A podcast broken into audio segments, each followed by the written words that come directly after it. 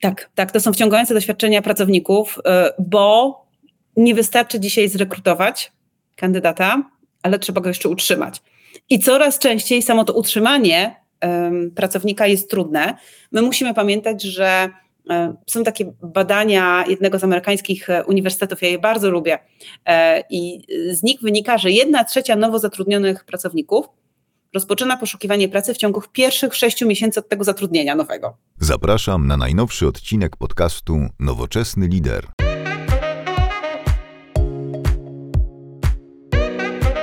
Dzień dobry, witam Was serdecznie w podcaście Nowoczesny Lider i dzisiaj moim Waszym gościem jest Maja Gojtowska. Dzień dobry Maju.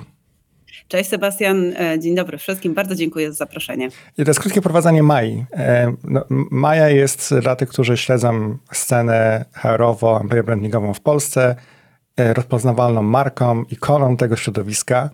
Pracuje nad tym tematem od długiego czasu. Jest również autorką książki Candidate Experience, jeszcze kandydat czy już klient – ekspertką w employer brandingu, mamą i finalnie autorką trendów EB na 2022, ogólnie trendów na 2022 HR-owych oraz prowadzi super bloga e, gojtowska.com. Tak. Który w ogóle super wygląda i w ogóle podoba mi się bardzo ten fawikon i to, że Go jest wyszczególniony w inny sposób, także no Maja, naprawdę respekt. Bardzo fajnie przygotowane. Wiesz, gdyby nie nazwisko mojego męża, to i Gojtowskiej by nie było, bo moje panieńskie nazwisko nie było aż tak, aż tak ładne, że tak powiem. Także tutaj duże, duże, duże prawa dla mojego szanownego małżonka, który udostępnił mi swoje nazwisko. No, no wniósł na pewno coś do tego projektu i do tego bloga na tak. pewno, także gratulujemy panu mężu. E, I Maju, słuchaj, no właśnie o tych trendach chcielibyśmy porozmawiać. E, one są też na Twoim blogu dostępne, że też zachęcamy oczywiście do odwiedzenia bloga Mai. Natomiast e, jeśli możemy w tym podcaście poruszyć te najważniejsze dla Ciebie, które Ty spisałaś również na swoim blogu, to byłoby fantastycznie i trochę o nich porozmawiać. Mhm, jasne. Tak właśnie będzie. To go for it. Możesz zaczynać. E, wiesz co, no, ja chyba zacznę od trendu, który mojemu sercu jest e, najbliższy i to jakby z, z, kilku powodów jest to temat zdrowia psychicznego. I abstrahując od tego, że mm, to jest, to jest ważny trend, kierunek, ja w ogóle nie wiem, czy my o tym powinniśmy mówić jako, jako o trendzie, ale to jest jakby obszar, który jest absolutnie przez e, pracodawców e, niezagospodarowany. Jejku, on jest przez nikogo niezagospodarowany. Ani przez państwo nasze nie jest zagospodarowany, ani przez system edukacji. E, to jest obszar, który kuleje od lat. Wręcz mówimy już dzisiaj o zapaści zdrowia psychicznego w, w Polsce. Mm, na pewno do, trochę, do tego trochę przyczyniła się e, pandemia, na pewno, na pewno dużo bardziej przyczyniły się do tego wieloletnie zaniedbania. E, no i fakt, że temat zdrowia psychicznego jest w Polsce cały czas tematem tabu. E, no i, i, i ponieważ jest to temat tabu, ja generalnie mm, bardzo mocno wierzę, że pracodawcy mają ogromną przestrzeń w tych wszystkich obszarach, które my jako ludzie mamy edukacyjnie zaniedbane, czyli to jest zdrowie psychiczne, to jest temat zdrowia finansowego, E, to jest y, temat well-beingu. No to są takie wszystkie rzeczy, które teoretycznie, o które teoretycznie powinniśmy dbać, nikt nas tego nie uczy. No i tutaj głęboko wierzę, że cali na biało powinni wchodzić pracodawcy, którzy właśnie pokazują, jak to robić. Mm. No, ale tego nie robią. Ale, no właśnie, ale dlaczego pracodawca według ciebie? Bo, bo mnie jako pracodawcę to głęboko interesuje, jakby wspomniałaś e, państwo, wspomniałaś inne komórki społeczne w tym państwie, ale dlaczego na myśl polską ci nie pracodawcy mają się tym zajmować? Znaczy, wiesz co, Sebastian, no ja zacytuję klasyka, bo jak nie, jak nie oni, to kto? E, naprawdę. To, to, to, to, to jest y, moje najprostsze, e, y, najprostsze wyjaśnienie, ale y, mówiąc już tak dużo bardziej, dużo bardziej poważnie, no to prawda też jest taka, że na braku zaopiekowania zdrowia psychicznego tracą jednostki, czyli osoby, które, e, które, które zmagają się z, z szeroko pojętymi problemami e, psychicznymi, od depresji czy wypalenia, mm, wypalenia zawodowego zaczynając, a na, na, dużo bardziej poważne już jednostki chorobowe, na dużo bardziej poważnych jednostkach chorobowych kończąc. Mm, ale prawda też jest taka, że ten że to zaniedbane zdrowie psychiczne pracowników przekłada się na realne straty pracodawców no bo ono się przekłada e, na zwiększające się e, nieobecności. L4, to są przecież koszty. E, przekłada się ono na niższe zaangażowanie. Przekłada się ono na w ogóle niewywiązywanie się ze swoich obowiązków. Jest taki bardzo ciekawy raport z zeszłego roku przygotowany przez właśnie dostawcę usług wellbeingowych Mindy i oni wyliczyli, że średnio w tygodniu Polak traci 5 dni, przepraszam, średnio w miesiącu Polak traci 5 dni na um, no, na niewykonywanie swoich obowiązków zawodowych ze względu właśnie na gorsze, e, gorsze samopoczucie. E, no ale jest też jeszcze jedna, jeszcze jedna bardzo, e, bardzo ważna, ważna sprawa, ponieważ no, to samo badanie pokazuje, że jeden na dwóch Polaków za ten swój pogarszający się stan kondencji mentalnej obarcza właśnie nie kogo innego, ale swoje zawodowe życie. Czyli nagle okazuje się, że pracodawcy nie tylko na tym tracą, ale pracodawcy też przyczyniają się do pogarszającego się e, zdrowia psychicznego Polaków. No bo no, prawda jest taka, że w wielu firmach w, w, Polsce, kiedy sobie zejdziemy z, z mm, tych e, dobrych praktyk, którymi my lubimy się chwalić i wejdziemy tak głębiej i popatrzymy, jak rzeczywiście jest i na ile nasi menadżerowie w organizacjach, na ile liderzy rzeczywiście potrafią zarządzać, no to ja tutaj mam już pewne bardzo poważne wątpliwości. A to właśnie na koniec dnia owocuje e, no choćby depresją u pracowników, choćby wypaleniem zawodowym. E, wiesz co, no to się tutaj przekomarzam w tym temacie, ale, ale powiem ci, że też podcast, który nagrałem z Ewą Hartman, nie wiem, czy się znacie, e, jeszcze w zeszłym roku, zupełnie ta na spontanie właśnie o zdrowiu psychicznym, w ogóle o, o poczuciu, wiesz, takiej niepewności, jak to na nas wpływa i tak dalej. E, to był najczęściej chyba słuchany podcast w ubiegłym roku, w ogóle u mnie. E, zupełnie na spontanie, wiesz, także to myślę, że jest dla ludzi bardzo, bardzo ważne. I też ona podawała, wiesz, x elementów, e, co ludzie potrzebują, żeby czuć większy komfort w tym całym pandemicznym świecie. Ale plus to się z tobą zgadzam też chyba na blogu, podajesz swoim też link do chyba danych gusowskich, prawda, o tych L4. Ale również pamiętam, był taki artykuł jeszcze w zeszłym roku opublikowany o tej młodszej grupie społecznej, o dzieciakach tam wieku chyba do 21 lat, jakoś mniej więcej, gdzie wzrost ogólnie e, złego samopoczucia mm, wzrósł chyba o 15 czy 20%, już nie pamiętam, ale bardzo znacząco w zeszłym roku. Także no, to jest pro, pro, problem, który przekłada się dalej, no bo e, rynek się dzięki Bogu rozwija cały czas w Polsce. E, firmy chcą rosnąć, a żeby rosnąć potrzebują pracowników. No potrzebują jakby też e, mieć tych nowych pracowników przyszłości, którzy jakby nie będą w stanie wiesz, pracować, bo nie będą tak mentalnie się w ogóle czuli dobrze. Także temat ważny moim zdaniem społecznie z każdego, z każdego zakątka, na który spojrzysz, e, przebija chyba nie tylko w Polsce, ale na świecie również to, że tą troską trzeba się wykazać. No i firmy tutaj faktycznie mają szanse spore. Dla mnie to jest temat o tyle też taki bardzo osobisty, mhm. tutaj już tak zupełnie szczerze, ponieważ e, ja e, sama mm, teraz jestem jakby drugi raz jestem w takim momencie swojego życia, kiedy korzystam z terapii. Pierwszy raz to było mm, mniej więcej dwa lata po urodzeniu mojej pierwszej córki, kiedy znalazłam się w takim momencie kolejnego buntu, kolejnego kamienia milowego i, i znam sobie sprawę, że ja po prostu nie daję rady i w ogóle nie, nie wiem, w jakim kierunku zmierza moje życie. I wtedy naprawdę moja terapeutka mm, ona mnie naprawdę wtedy postawiła na nogi, a efektem tego postanowienia na nogi jest książka, którą napisałam. I to jest bezpośredni, e, bezpośredni wynik terapii. E, e, I teraz też od, od, od jakiegoś czasu korzystam z terapii, ale no można by było powiedzieć, że no Maja to tak no rozwojowo, bo ja też jakby nie postrzegam się osoby, za osobę, która e, mierzy się z depresją czy z jakimś wypaleniem zawodowym. To jest bardziej taki proces, który mnie pomaga się rozwijać i, i spojrzeć jakoś inaczej na siebie. E, ale na mnie prywatnie bardzo e, nieoczekiwanie e, jesienią zeszłego roku e, właśnie na naszą rodzinę spadła depresja, ponieważ mój mąż, i to dosłownie z dnia na dzień, został zdiagnozowany, z, została u niego zdiagnozowana depresja i to był naprawdę jak po prostu głaz, który spadł na nas. Nikt się tego nie spodziewał. Absolutnie nikt, bo osoby z depresją świetnie się maskują. I, i tak też czynił mój, mój mąż. I i jakby patrząc na tą naszą historię, zawsze się zastanawiam, e, ilu jest pracowników w każdej kolejnej firmie, którzy właśnie tak doskonale się maskują i, i, udają, że jest wszystko ok, e, a tak naprawdę oni po prostu potrzebują pomocy i często potrzebują tylko takiego delikatnego popchnięcia, wskazania, zobacz, możesz zrobić to albo to, albo to.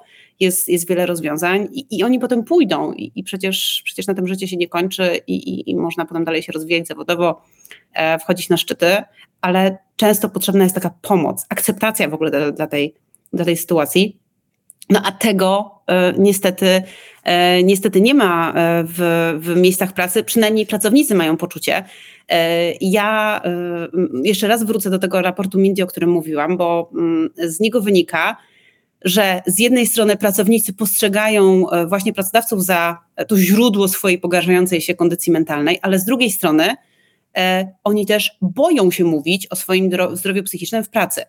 E, 80, e, prawie 5% bałoby się zgłosić swojemu pracodawcy, że ma potrzebę wsparcia w leczeniu zdrowia psychicznego. 81 e, bałoby się e, zgłosić, że ma potrzebę wsparcia w obszarze profilaktyki zdrowia psychicznego samej profilaktyki. My po, my po prostu jako, jako ludzie, jako pracownicy w ogóle boimy się o tym rozmawiać i ja myślę, że na palcach jednej ręki e, bylibyśmy wskazać tak dojrzałe środowiska pracy, no bo to, to jest pewien wyraz dojrzałości, gdzie liderzy ze swoimi pracownikami po prostu o tym rozmawiają. To, to nie jest temat tabu albo e, co gorsza chyba jeszcze, to nie jest e, temat sprowadzony do jakiegoś jednego webinaru, który odbywa się raz na kwartał E, który świetnie wygląda w zewnętrznych materiałach przygotowywanych przez firmę, gdzie organizacja chwali się, że dba o zdrowie psychiczne, bo zorganizowała jego, jeden webinar. No, no nie, no to, to tak niestety nie działa. No to właśnie, Maja, powiedz, masz jakieś pomysły, przykłady,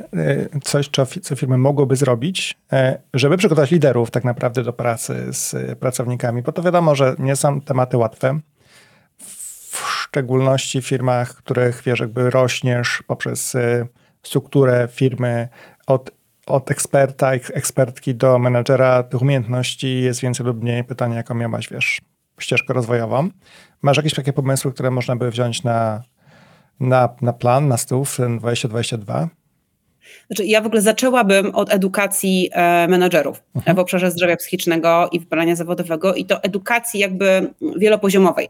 E, myślę sobie, że punktem startowym powinno być po prostu doświadczenie czy to, y, czy, czy to po prostu y, regularnej pracy z e, terapeutą, czy e, jakichś e, rozwiązań, które działają profilaktycznie, tak? no bo nasz umysł jest jak mięsień, trzeba go trenować, dbając o relaks, o regularny sen, praktykując medytację, korzystając z, psycho, z psychoedukacji, ucząc się na temat naszych emocji. A umówmy się, Sebastian, że niestety to nie są kompetencje, no, które zdecydowana większość z nas każdego dnia praktykuje. Więc ja na pewno zaczęłabym po pierwsze od, y, od edukacji, od jakby pokazania menadżerom, że to jest ważne, ale po drugie od zachęcenia ich do spróbowania na własnej skórze, co się może zmienić, jeśli oni właśnie w taki sposób będą działać. I, i dopiero jeśli jakby liderzy w organizacji uwierzą, że rzeczywiście y, coś jest na rzeczy i ten obszar jest ważny i im również żyje się lepiej, odkąd zaczęli czy medytować, czy pracować e, nad regularnym snem, czy zaczęli pracować nad swoją komunikacją i po prostu w inny sposób e, komunikują się ze swoim zespołem, czy rozpoczęli terapię, czy terapię indywidualną, wiesz, to może być terapia grupowa, Przecież takie grupy wsparcia e, dla menadżerów, e, w których oni mogą sobie podyskutować o różnych trudnych dla nich, e, mm, dla nich obszarach, to jest coś, co powolutku zaczyna wchodzić do coraz większej liczby organizacji. No i kiedy jakby mamy ten temat edukacji liderów zaopiekowany, no to wtedy możemy działać w kolejnych obszarach. Możemy edukować pracowników, możemy ich edukować w ogóle na temat zdrowia, e, zdrowia psychicznego, ale możemy ich edukować choćby na temat e, zarządzania swoim czasem w taki sposób, aby on nie był, no, no nie był dla nich zbyt kosztogenny, że tak powiem. Czyli żeby, żeby, żeby, żeby nie wiązał się ze zbyt dużym ryzykiem. No i mamy wiele takich strategicznych decyzji, projektów, które możemy wprowadzać. Na przykład w zeszłym roku HubSpot E, amerykański, amerykański pracodawca e, wprowadził e, taką instytucję dorocznego tygodnia odpoczynku. Jest to obok nielimitowanych urlopów, E, obok możliwości pracy zdalnej, e, obok możliwości nieregularnego zaczynania dnia pracy w dowolnym tam slocie, e, slocie godzinowym, czy w ogóle pracy jakby w dowolnych godzinach. Kolejny element, taki tydzień, w którym cała firma po prostu idzie na urlop i, mm, i odpoczywa. Oni tam jeszcze mają sabatikala. To może być ograniczenie liczby spotkań wewnętrznych poprzez takie inicjatywy typu No Meetings Fridays czyli piątki, w których po prostu nie ma spotkań i wtedy wszyscy pracujemy koncepcyjnie. Czy różnego rodzaju inne inicjatywy, które które są w, w organizacjach wprowadzane. Takie dodatkowe urlopy, przecież w zeszłym roku też bardzo głośno było o takim urlopie, który Zalando E, zaproponowało swoim e, pracownikom. E, też w zeszłym roku polski Software House SZG, mam nadzieję, że dobrze wymawiam nazwę, wprowadził nielimitowane urlopy i to ogłoszenie tych nielimitowanych urlopów, przecież ono się obiło ogromnym echem o, o polskim LinkedInie. Tam, tam rozgorzała pod tymi postami naprawdę bardzo ciekawa dyskusja, z której jakby dla mnie wyniosłam sobie taki w sumie smutny wniosek, że liderzy nie ufają pracownikom. Bo pierwsze pytanie, e, jakie padało, mm, brzmiało, czy urlopów jest więcej, czy to monitorujecie, czy porównywaliście, czy wzięli ich więcej pracownicy. No i ta odpowiedź przedstawicieli tego software house'u brzmiała, no, no nie, bo właśnie na tym cała zabawa polega, że my nie chcemy tego monitorować, że oni po prostu mają iść i być wypoczęci. Um, Także bardzo, bardzo polecam, bardzo zachęcam, żeby w ogóle sobie odnaleźć te posty i poczytać te dyskusje, bo, bo są one bardzo ciekawe. Także myślę sobie, że to są takie pierwsze rzeczy, od których mogliśmy zaczynać, a paradoksalnie pracodawcom łatwiej jest myśleć o rozwiązaniach, narzędziach, e, aplikacjach, co możemy zrobić, a, a no, technologia nigdy aż tak nie pomoże w dbaniu o zdrowie psychiczne. No jeśli tutaj e, na poziomie mindsetu my cały czas nie będziemy wierzyć, że, że to rzeczywiście może przynieść jakieś korzyści. Także to bez wątpienia jest mój trend, e, mój trend numer jeden. Zapraszam Cię do społeczności Nowoczesny Lider na Facebook lub LinkedIn. E, mam tylko jeszcze, że mój poprzedni pracodawca już, także już teraz bez, ża bez żadnego zobowiązania to mówię, także to jest też olbrzymie docenienie mojej poprzedniej firmy, że taki właśnie dodatkowy tydzień urlopu między, między świętami był w zeszłym i w tym roku. Jako wyjątkowe wydarzenie w zeszłym roku, w tym roku już było kontynuowane, a że w tym roku święta wypadły umiarkowanie optymalnie, to było 5 dni.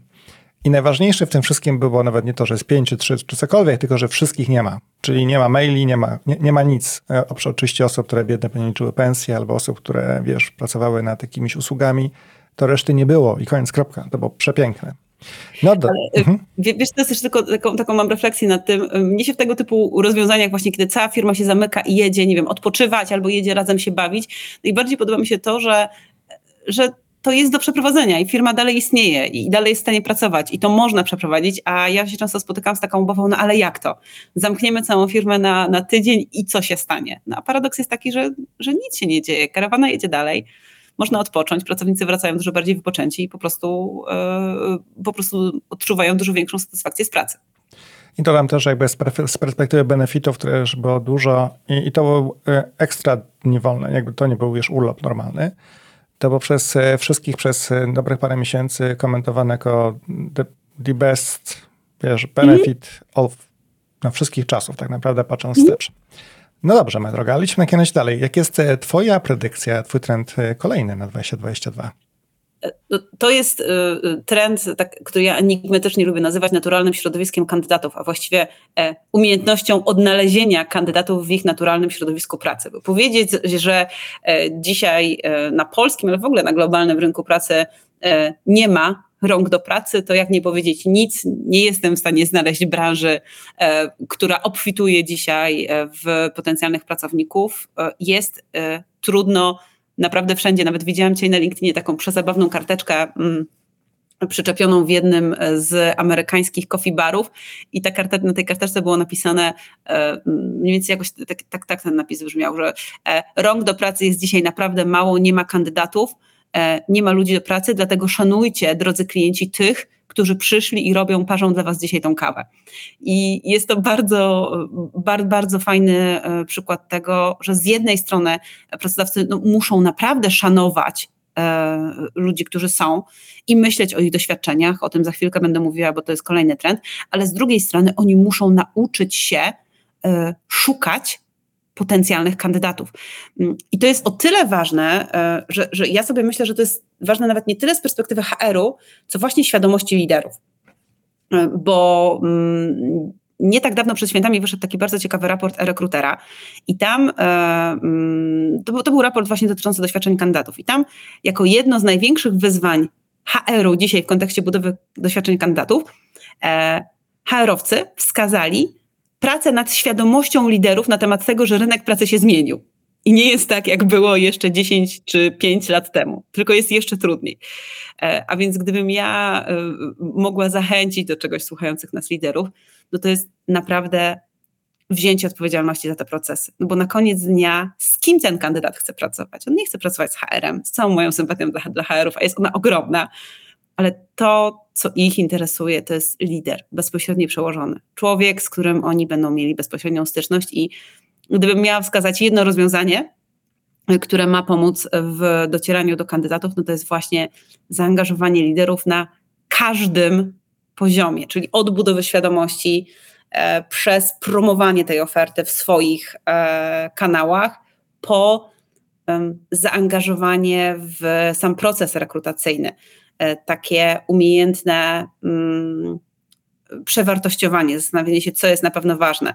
Czy ta moja bieżąca praca, czy jednak moim priorytetem jest teraz ten proces i bycie on demand dla osób, które go prowadzą, dla rekruterów, ale też dla kandydatów, którzy mogą mieć dla mnie pytania. I, i, i myślę sobie, że to jest e, bardzo duże wyzwanie. No i też taka umiejętność właśnie poszukiwania kandydatów w ich naturalnym środowisku, bo no, tych kandydatów na jobboardach, czyli w miejscu, które teoretycznie powinno nam ich przynosić, jest po prostu coraz mniej. I jeszcze przed pandemią e, ten rozdział kandydat pasywny, czyli kandydat, który jest zainteresowany zmianą pracy, ale jej nie szukał, versus kandydat aktywny, który rzeczywiście szuka, wysyła, aplikuje, no to było 20% na tych aktywnych do 80% na tych pasywnych. E, no a teraz wraz z pandemią no, te wyniki, one tylko, y, tylko się y, powiększyły, ta, ten, ten, ten rozdźwięk. Tych kandydatów pasywnych jest jeszcze więcej. Ergo pracodawcy muszą wykonać więcej ruchów, żeby do tych kandydatów dotrzeć w ich naturalnym środowisku. I to na pewno nie jest jobboard. I to jest bardzo duża zmiana, e, myślę, mentalna e, dla wszystkich. A dla jaki może przykład, Maju, jakiś, wiesz, jakiś case możesz podać, na przykład właśnie gdzie pracodawca zrobił dobrą robotę i, i zrobił dobrą taką, wiesz, kampanię w środowisku pracy potencjalnych wiesz kandydatów?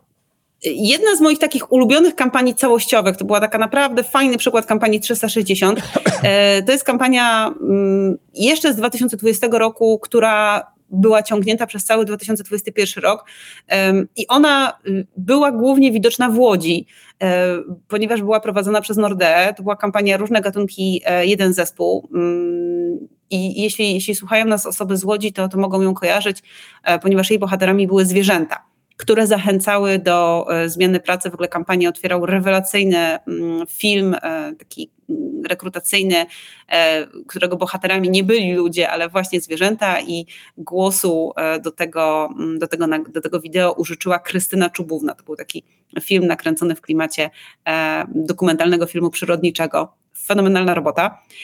I to, co było bardzo fajne, to, to fakt, że Nordea z tymi swoimi komunikatami E, ona oczywiście była, byli widoczni w internecie, byli widoczni we wszystkich takich tradycyjnych miejscach, mm, czyli choćby w jobboardach, e, ale oni też z takimi prostymi e, komunikatami o tym, że warto zmienić pracę i być może pomysłem na to może być Nordea, wyszli w ogóle w miasto. Byli widoczni w przestrzeni łódzkiej.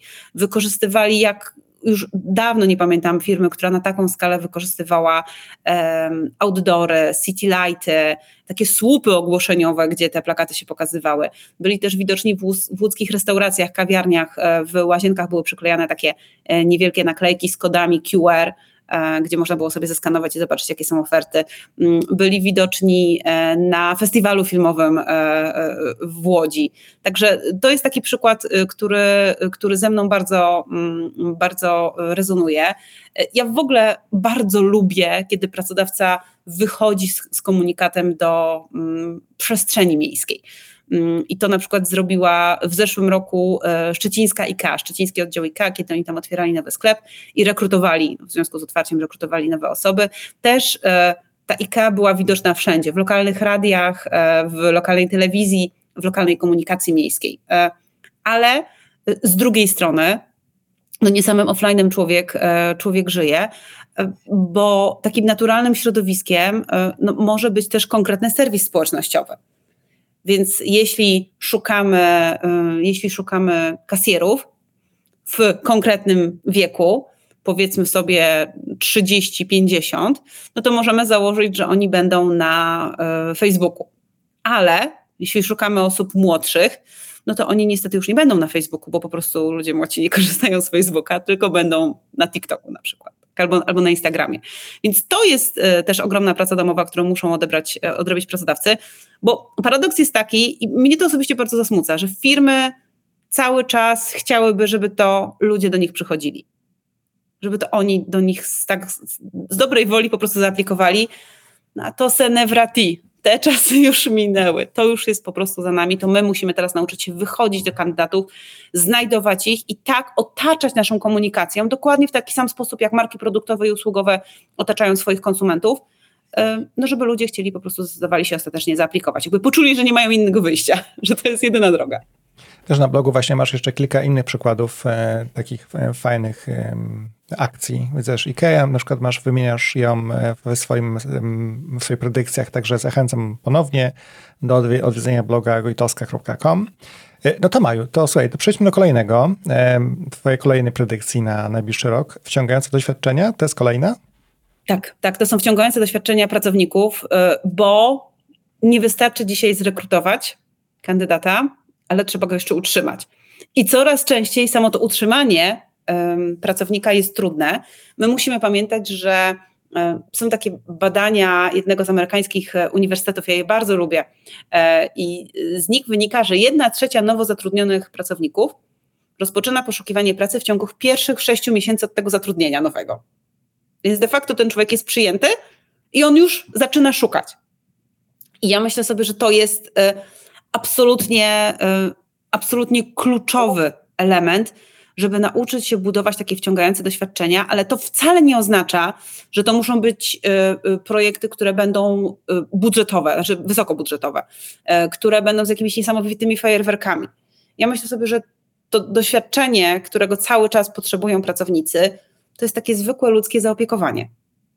Takie, takie poczucie, że jest tam ktoś obok, bezpośredni przełożony, kolega, który być może pełni funkcję badiego albo mentora, a może po prostu nie ma żadnej funkcji, tylko, po prostu jest obok e, i odpowiada na nasze pytania, wątpliwości, potrzeby. Ja w ogóle uważam, że jeden z najbardziej niezaopiekowanych procesów HR-owych e, to jest onboarding nowych pracowników. Zresztą no, ty jesteś teraz w onboardingu. E, śmialiśmy się przed, przed nagraniem, że dopiero zaczynasz, więc jeszcze nie wiesz, czego nie wiesz. Prawda. I to jest to jest coś, o czym my bardzo często zapominamy. I właśnie liderzy o tym zapominają, bo o ile ten onboarding w tej części HR-owej, e, tak zwany induction, ten moment, kiedy ten pracownik wchodzi do organizacji, przedstawiane mu są, przedstawiana mu jest kultura, zasady, wartości, benefity, te wszystkie bardzo ważne rzeczy, które on, które on powinien wiedzieć, pierwszego dnia są na niego zrzucane jak taka jedna wielka bomba. E, no i potem oddawany jest w ręce zespołu, hiring managera, swojego przyszłego szefa, czy właściwie aktualnego szefa. No i, no i właśnie, i co się dzieje potem? Niestety moje doświadczenia pokazują, że często ten proces nie jest dobrze zaopiekowany. E, że tak do końca nie wiadomo, co tam się dzieje. To bardzo mocno zależy od tego, kto jest po drugiej stronie, czyli, czyli kim jest lider. Czyli lider rozumie, że trzeba tego pracownika wdrożyć i że to jest tylko i wyłącznie jego odpowiedzialność. Czy lider stosuje starą, dobrą taktykę rzucania na głęboką wodę i zobaczenia, czy wypłynie, czy nie. No bo jeśli wypłynie, no to świetnie, no a jeśli nie, no to znaczy, że się, że się nie nadaje. I to jest zresztą cytat od jednego z liderów organizacji polskich, który kiedyś usłyszałam. A powiedz mi, czy masz może, bo pewnie roz, rozmawiasz z wieloma firmami i wieloma osobami, czy jest może firma, która ma w swoich celach rocznych na przykład, liderzy mają również, poziom odejść jako jeden z elementów pracowników, oczywiście niższy powoduje, że masz twój bonus, twój potencjał, potencjał bonusowy jest wyższy, a większy, większość, a większa ilość odejść powoduje mniejszy. Widziałeś jakieś takie przykłady biznesowe? Wiesz co, y, słyszałam o jednym, ale nie mhm. jestem sobie w stanie teraz przypomnieć, e, przypomnieć nazwy tej firmy. To była na pewno jakaś firma produkcyjna. Mhm. E, I to e, w ogóle zaczęło się od takiego projektu uważnego przywództwa. I to na koniec dnia to był pomysł, który, na który sami wpadli liderzy, ale to był efekt bardzo długiego procesu, podczas którego oni w ogóle wypracowali, jakimi chcą być liderami. No i jednym z elementów był taki wniosek, że no, jeśli chcą być dobrymi liderami, no to oni nie mogą się skupić. Znaczy, to ich najważniejszym obowiązkiem jest praca z ludźmi, a nie wykonywanie bieżących obowiązków takich projektowych. Ja osobiście uważam, że to jest y, do momentu, do którego liderzy nie będą rozliczani z poziomu zaangażowania w zespole, mówimy cały czas o, e, o wyjątkowych doświadczeniach, e, nie będą rozliczani właśnie z, z wyników onboardingowych, niezależnie od tego, czy to będzie poziom odejść, e, czy to będzie, czy to będzie satysfakcja z danego onboardingu, no to w tym temacie nic się nie zmieni, bo ownership za te procesy jest bezpośrednio u lidera. HR może wspierać, HR może pomagać, podpowiadać, y, sugerować, pożyczać budżet, dodawać budżetu, może wiele, ale to właśnie jest e, odpowiedzialność, e, odpowiedzialność e, lidera. Wydaje mi się, o ile mnie pamięć nie myli, że w znanym lekarzu nie onboarding, ale na pewno za zaangażowanie. Oni korzystają z chyba Office Vibe, to jest taka aplikacja do monitoringu zaangażowania i o ile mnie pamięć nie myli, to właśnie w znanym lekarzu jest tak, że bezpośrednio liderzy poszczególnych zespołów są odpowiedzialni za te wyniki, które tam są. HR pomaga nie przeanalizować, mhm. ale to oni, oni za nie odpowiadają. Będzie to tak ciekawe, jakieś może pogadamy na ten temat jeszcze offline, ale wydaje mi się, że w mojej nowej firmie są te dwa elementy brane pod uwagę dość e, mocno. Właśnie ten poziom odejść warunkuje jakby twój poziom bonusu, E, i jest e, kwartalne, bo kwartalne, ale jest jednak e, badanie częściej raz w roku satysfakcji pracowników, które później analizowane jak ROS. Zobaczymy, nie widziałem jeszcze wyników, ale wyglądało to bardzo obiecująco, bo przynajmniej robione jest to bardzo bardzo dość często, jak na warunki ogólnie firmowe, robi się to często dwa razy w roku albo raz w roku, a poza tym dane są później przeglądane intensywnie i dyskutowane, więc zobaczymy. Znaczy, to jest na pewno kierunek, do którego ja bardzo zachęcam. Ja w ogóle jestem ambasadorką częstych badań. Ja uważam, że raz na kwartał to jest i tak mało. Wydaje mi się, że lepiej jest badać częściej, a po prostu krótszymi ankietami. No bo prawda też jest taka, że, że jeśli badamy raz na rok albo raz na dwa lata, no to ostatnie dwa lata pokazały nam, co się może wydarzyć dwa lata, prawda? Że świat się może zmienić, naprawdę, i to dosłownie świat się może zmienić, e, a co dopiero mm, a co dopiero zespół, ja nawet kiedyś miałam taką rozmowę, prowadziłam audyt e, dla e, jednej z firm produkcyjnych polskich i prosiłam ich właśnie o e, wyniki badań zaangażowania. No i pani powiedziała, że posiada takie wyniki. Ja powiedziałam świetnie, to był początek 2020 roku. Zapytałam się jej, kiedy były robione. I ona powiedziała, że w 2018. Ale użyła sformułowania, że są świeże. I ja się wtedy zapytałam, ale ile osób z tego składu z 2018 jeszcze pracuje w tej hali produkcyjnej? No i ona powiedziała, że 30%.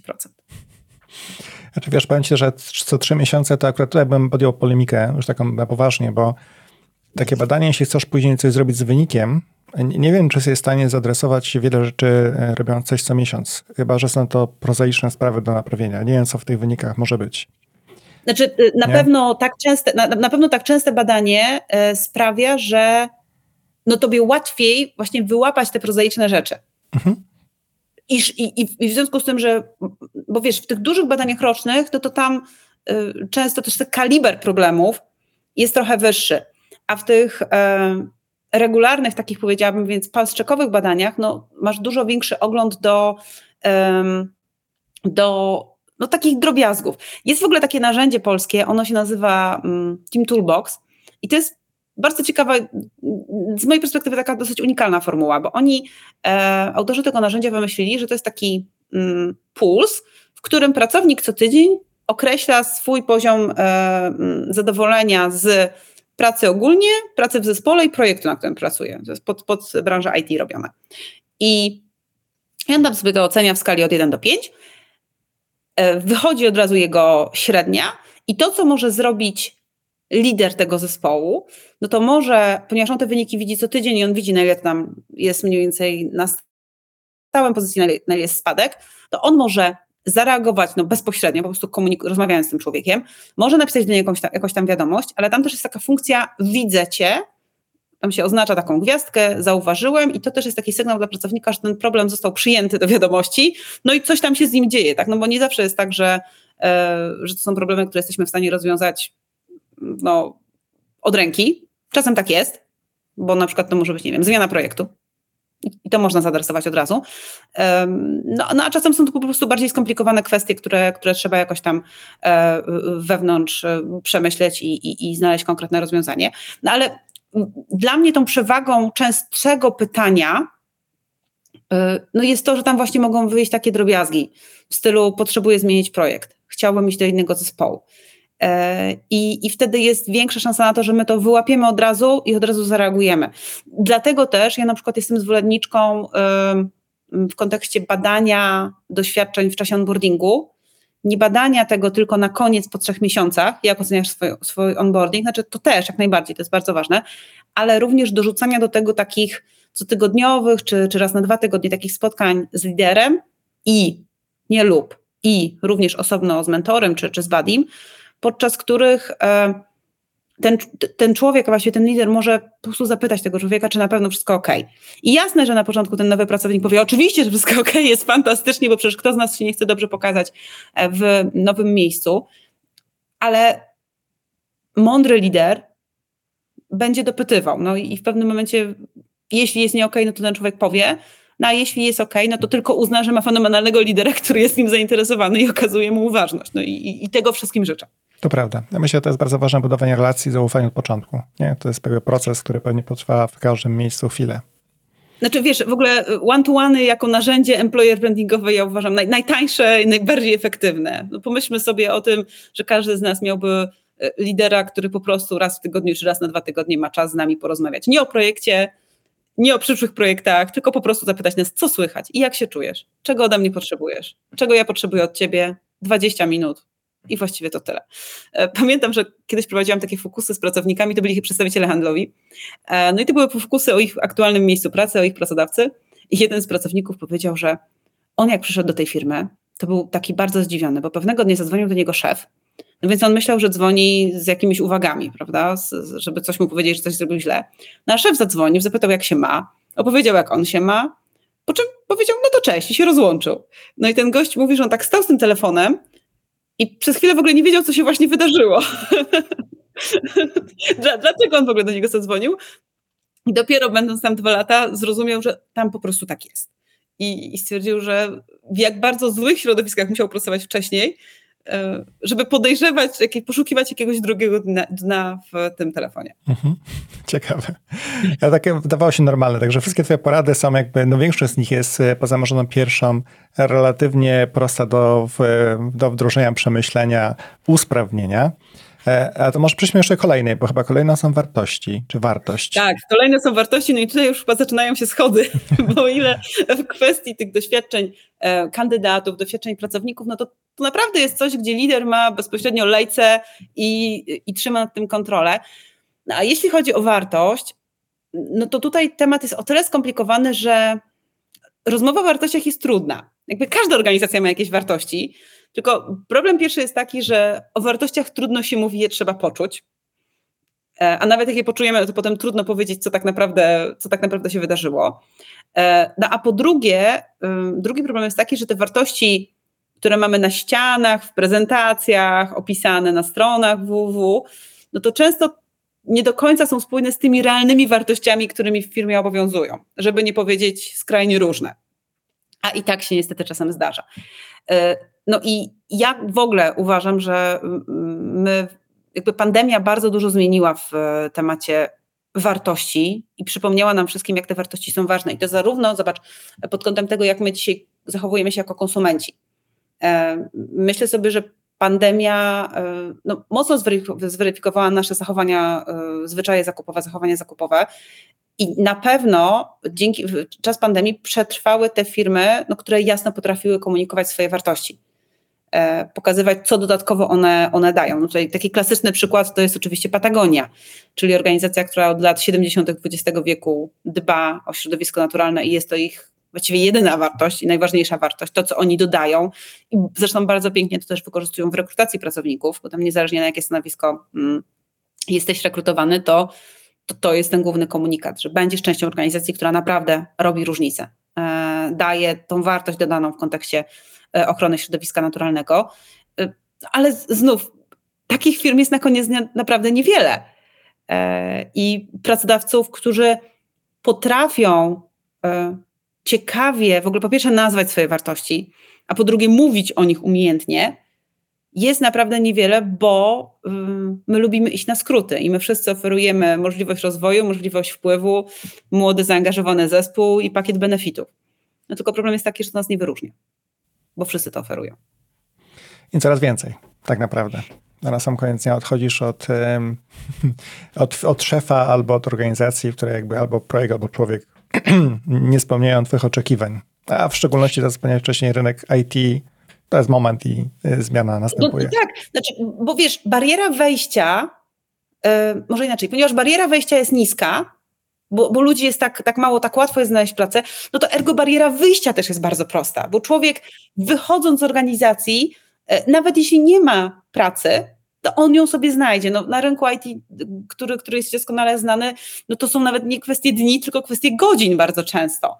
Więc, e, ale to, to nie jest tylko rynek IT, bo przecież tak samo jest e, w, w większości e, stanowisk blue collarsowych to są godziny. Ten człowiek, jeśli on już jest na rynku, to to jest chwila, moment, e, kiedy, mm, kiedy on znajdzie pracę. Tym bardziej, że jeszcze mm, w innych stanowiskach niż IT te rekrutacje, mm, dzisiaj one trwają. To są e, e, takie wyniki z końcówki zeszłego roku mi je udostępniał Trafit i, i z ich wyników wychodzi, że ten średni czas trwania procesu to jest około 21 dni.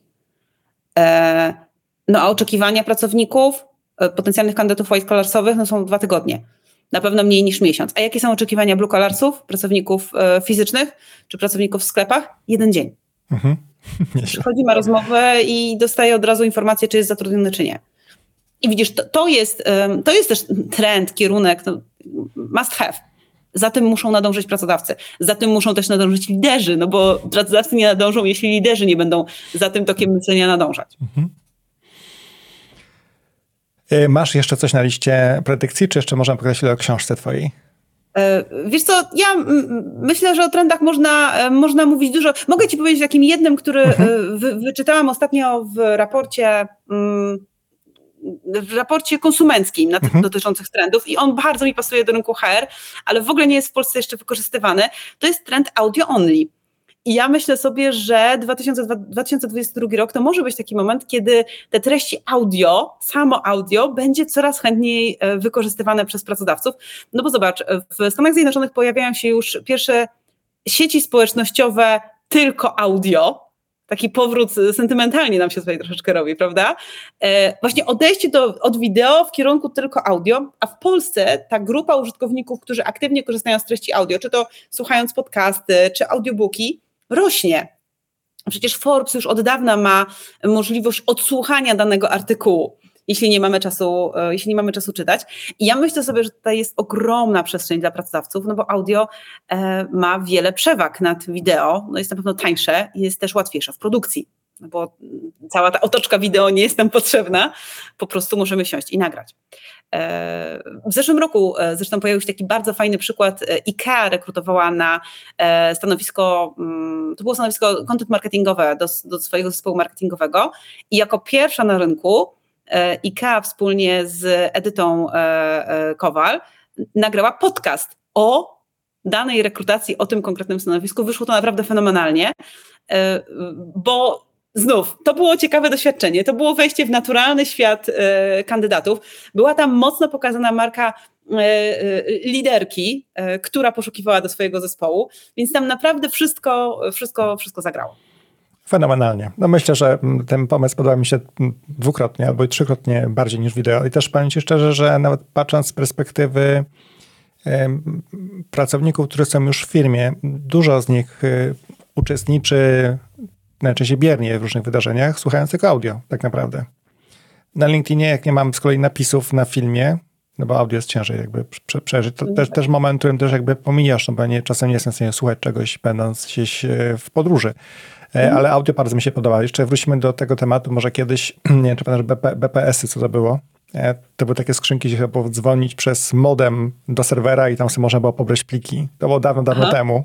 No, nie, nie, nie Ale jak wrócimy do tego, w sensie to będzie jakoś, moim zdaniem, powrót do przeszłości, to będzie dopiero prześmieszne. Kiedyś my możemy taki temat no eksperymentalnie zrobić. Widać takie koło, widać no. takie koło, które my y, teraz zataczamy i ja na przykład nie mam w ogóle problemu z wideo y, z tym, jak ja wyglądam na wideo. No, tak, bo największy problem z wideo to jest to, że my siebie widzimy i wtedy nasz wewnętrzny krytyk, który siedzi na ramieniu, mówi, o Boże, jak ty wyglądasz i wtedy my mówimy, a to może wyłączę kamerkę i jakoś tak się czujemy bezpieczniej. Ja akurat nie mam z tym problemu, ale czytałam ostatnio takie przesmutne badania, że y, y, to były badania y, dotyczące użytkowników Zoom, Zooma i z nich wynikało, że Zoom może przyczyniać się jakby udział w wideokonferencjach na Zoomie może przyczyniać się do niższego zaangażowania pracowników, ponieważ oni nie akceptują siebie, mają tak niskie poczucie własnej wartości, że patrzenie na siebie podczas wideokonferencji konferencji na Zoomie sprawia, że oni są mniej wydajni, mniej zaangażowani i bardziej sfrustrowani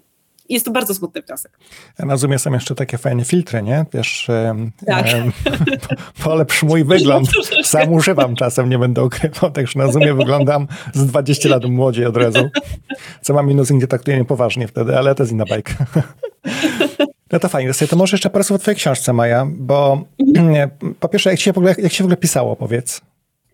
Wiesz co, no, mnie się książkę pisało y, szybko, bo ja, mhm. tak jak mówiłam, książka była efektem mojej terapii. E, ponieważ tam podczas, jakby, to, to był jeden z elementów, który ja kiedyś przyniosłam na moją sesję z, z terapeutką.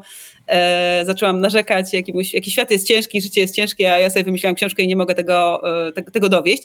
E, I ja de facto w momencie, w którym już podjęłam decyzję, że ją piszę, ja ją napisałam w 6 tygodni. Więc wow. mnie się ją pisało, tak. Wow. Mnie się, ja wiem, że ty jesteś świeżo upieczonym autorem i wiem, że wasz proces z Piotrem był troszeczkę dłuższy. Bolesny był. Był długi, no, bolesny. No właśnie, ale, ale, widzisz, e, ja ją wtedy napisałam bardzo szybko. Ja powiem ci, że tak jakbyś mnie zapytał dlaczego, to ja nie wiem. Znaczy ja miałam ewidentnie flow wtedy. Coś, czego na przykład teraz nie mam, bo ja drugi rok próbuję napisać książkę teraz, drugą i nie jestem w stanie. E, nie mogę, nie mam flow, nie mogę znaleźć dobrego momentu. Fakt, że zeszły rok no, był dla nas dosyć trudny rodzinnie i po prostu nie mogłam sobie znaleźć miejsca, ale strasznie mnie to frustruje, chyba właśnie jeszcze bardziej dlatego, że Tą pierwszą wyplułam z siebie bardzo szybko. Ja po tych sześciu tygodniach po prostu wysłałam ten plik do wydawcy, powiedziałam, dobra, już na to nie patrzę, ocencie w ogóle, czy to, czy to się do czegokolwiek nadaje. E, I, e, no i bardzo się cieszę, że no, dwa lata ponad już mhm. po y, wydaniu, no książka cały czas y, cieszy się, cieszy się y, sympatią, jest wskazywana w tej kategorii rekrutacja HR jako coś, co warto, warto przeczytać, także, także zachęcam, jeśli kogoś temat doświadczeń kandydatów e, interesuje. Oczywiście podlinkujemy. Wszystko u mnie na blogu również, także Maja, będziesz miała przekierowane wszystko pod twoje adresy właściwe, ale też nie dziwię się, wiesz, na temat ważny. Wszyscy jak się trochę zawsze śmieję, w jakim biznesie pracujesz, on tam mówi, ja tam jestem w sprzedaży, ja tam marketingu, tam nie wiem, cokolwiek mówi, a ja mówię, nie stary, jesteś dzisiaj w biznesie ludzkim, chyba, że robisz roboty, w sensie już tylko je programujesz, to spoko, nie? Ale jak będziesz miał dwóch ludzi programujących roboty, no to już bez tych ludzi nie zaprogramujesz. To prawda, ja y, kiedyś jechałam, e, e, jechałam taksówką i e, pan się mnie zapytał, co ja robię. A ja wtedy y, y, powiedziałam, że uczę pracodawców, żeby traktowali kandydatów do pracy i pracowników jak klientów. I on tak, tam, tak się odwrócił, spojrzał na mnie i powiedział, to pani musi mieć bardzo dużo pracy. Troszkę mam, nie narzekam. Ja nie mogę, ja, ja, osobiście naprawdę nie mogę narzekać w wielu przy, przypadkach, e, firmach, akurat w pracowałem, no to te standardy były naprawdę, nie mogę naprawdę narzekać. E, zawsze mi się podobało i miałem fajnych ludzi wokół siebie, fajne zespoły. By wiadomo, były lepsze, gorsze momenty, jak każdy pewnie ma. Ludzie mają też inne momenty w życiu. Ale myślę, że trochę też żyjemy po części my w tych dużych firmach trochę takie bańce moment, momentami, nie? I trochę nie widzimy tego, jak to wygląda na zewnątrz. Pamiętam, że na spotkaniu autorskim myśmy mówili trochę o pracy zdalnej e, i o tym, że to jest takie fajne i w ogóle na sali siedzi mój kolega, który pracuje w NIK-u. Notabene mówi, ale to nie jest tak, że każdy może pracować zdalnie. Ja na kontrolę muszę jechać in person, w sensie muszę jechać sam, sprawdzić dokumenty, podpisać i tak dalej, nie?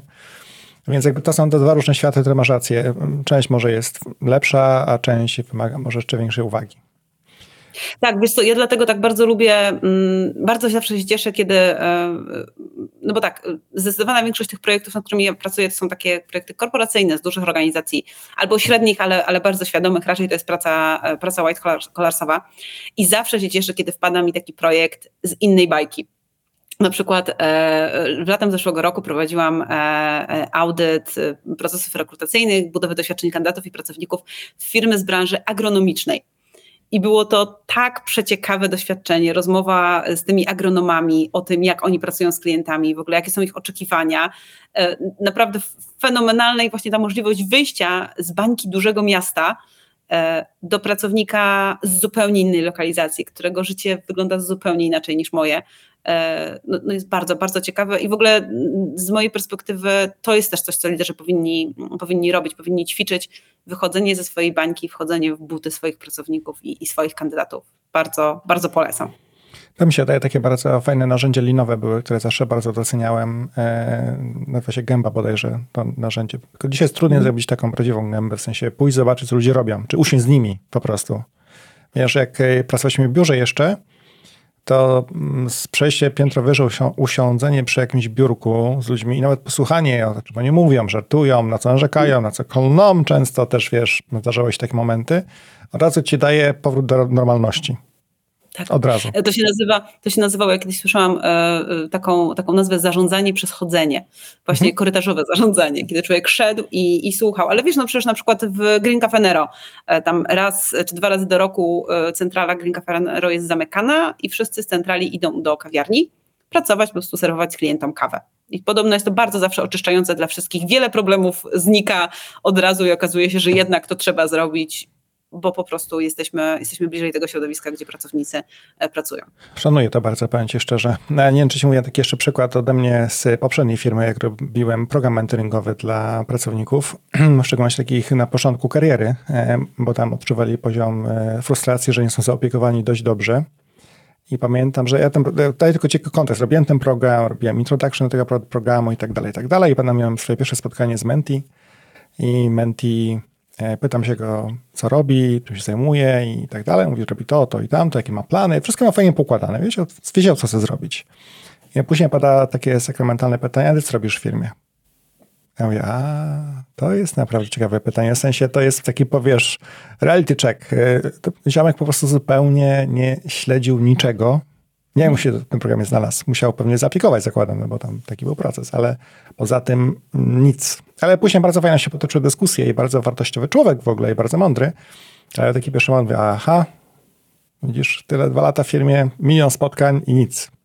No, tak jest. E, wiesz co, to jest w ogóle jeden e, z takich największych e, problemów w każdej organizacji, to jest komunikacja wewnętrzna. Na pewno choć raz spotkałeś, byłeś na takim spotkaniu, gdzie okazało się, że naszym problemem jest komunikacja wewnętrzna, coś w komunikacji wewnętrznej nie działa, no i, i to, to jest problem, bo ludzie generalnie nie potrafią się komunikować. Tak, my umiemy mówić, ale dużo gorzej idzie nam ze słuchaniem i ze słuchaniem ze zrozumieniem to już w ogóle idzie nam kiepsko. To prawda. E, i, e, no i właśnie ta komunikacja wewnętrzna, umiejętność takiej rozmowy, e, to jest e, coś mega ważnego, ale jeden z większych grzechów HR, ale też liderów, to jest to, że my często zakładamy, że jeśli coś raz zostało powiedziane albo zakomunikowane w każdej innej formie, to ten komunikat dotarł do odbiorcy. No a to nie do końca tak działa. Niestety, my się cały czas musimy nauczyć, jak to się ładnie nazywa, recyklingu treści E, i takiego powtarzania, przeplatania cały czas tych samych komunikatów, żeby mieć pewność, że one na pewno do naszych odbiorców dotarły, bo nie wszyscy muszą konsumować e, te kanały komunikacji wewnętrznej w firmie e, z tak dużym zainteresowaniem jak my. Po prostu. Ja też powiem Ci szczerze, ja osobiście podchodzę do tego, jeśli są, są dwa scenariusze. Albo przychodzisz, mówisz po prostu nie wiesz i ty dopowiadam mu o tym, co już mówiłem 16 tysięcy razy, ale jak przychodzi ktoś wkurzony i mówi, że nie wie, ja mówię, to ci teraz pokażę x dokument, x razy i kiedy to widziałeś, powinieneś się zobaczyć, wysłuchać i tak dalej, nigdy ci nie było. Więc jakby teraz możemy o tym porozmawiać, ale najpierw powiedz przepraszam, nie? Wiesz, bo to, to jest nie okej, okay, co mówisz, bo to jest, kosztuje kupę energii, kupę czasu, żeby jakby też z perspektywy też kotorowskiej zarządzania zmianą tych procesów jest wiele i oni powtarzać cały czas, wiesz, podgrzewać atmosferę związaną ze zmianą, czy komunikacją związaną z czymkolwiek robisz tak naprawdę. Słuchaj Maju, bardzo Ci dziękuję za spotkanie. To było olbrzymia przyjemność posłuchać. Zachęcamy ponownie do strony gojtowska.com, e, aby poczytać o trendach, poczytać w ogóle o Mai, zobaczyć co robi, popatrzeć na ciekawe przykłady. E, pewnie masz ich też na stronie sporo zebranych. Obejrzeć film z Tobą również. Pamiętam, masz parę widziałem webinarów, które też byłeś e, gościnią, goście, nie wiem jak odmieniasz to. Ja słyszałem pani polonistka, która była chyba u pana Orłosia, E, no miała swoje zdanie na temat odmian wszystkich jakby ról. E, ona była raczej na nie. Więc... No, ja generalnie feminatywy tak, ale ta gościni, no Właśnie. gościni. Ja byłam prowadzącą, e, jeśli kogoś temat trendów interesuje, to w tym tekście m, mm, właśnie o trendach jest e, cały webinar poświęcony tak. trendom, więc i tam są inne przykłady niż w tekście, także Dokładnie. jeśli kogoś to interesuje, to, to zachęcam. Bardzo Sebastian dziękuję za zaproszenie, za rozmowę, e, no i mam nadzieję do zobaczenia wkrótce. Dziękuję Ci bardzo. Wszystkiego dobrego w nowym roku jeszcze, Maju, jeszcze raz. Dla Ciebie, dla ciebie również. Dziękuję serdecznie za wysłuchanie tego podcastu. Do usłyszenia w następnym. Jeśli podcast Ci się spodobał, poleć go swoim znajomym.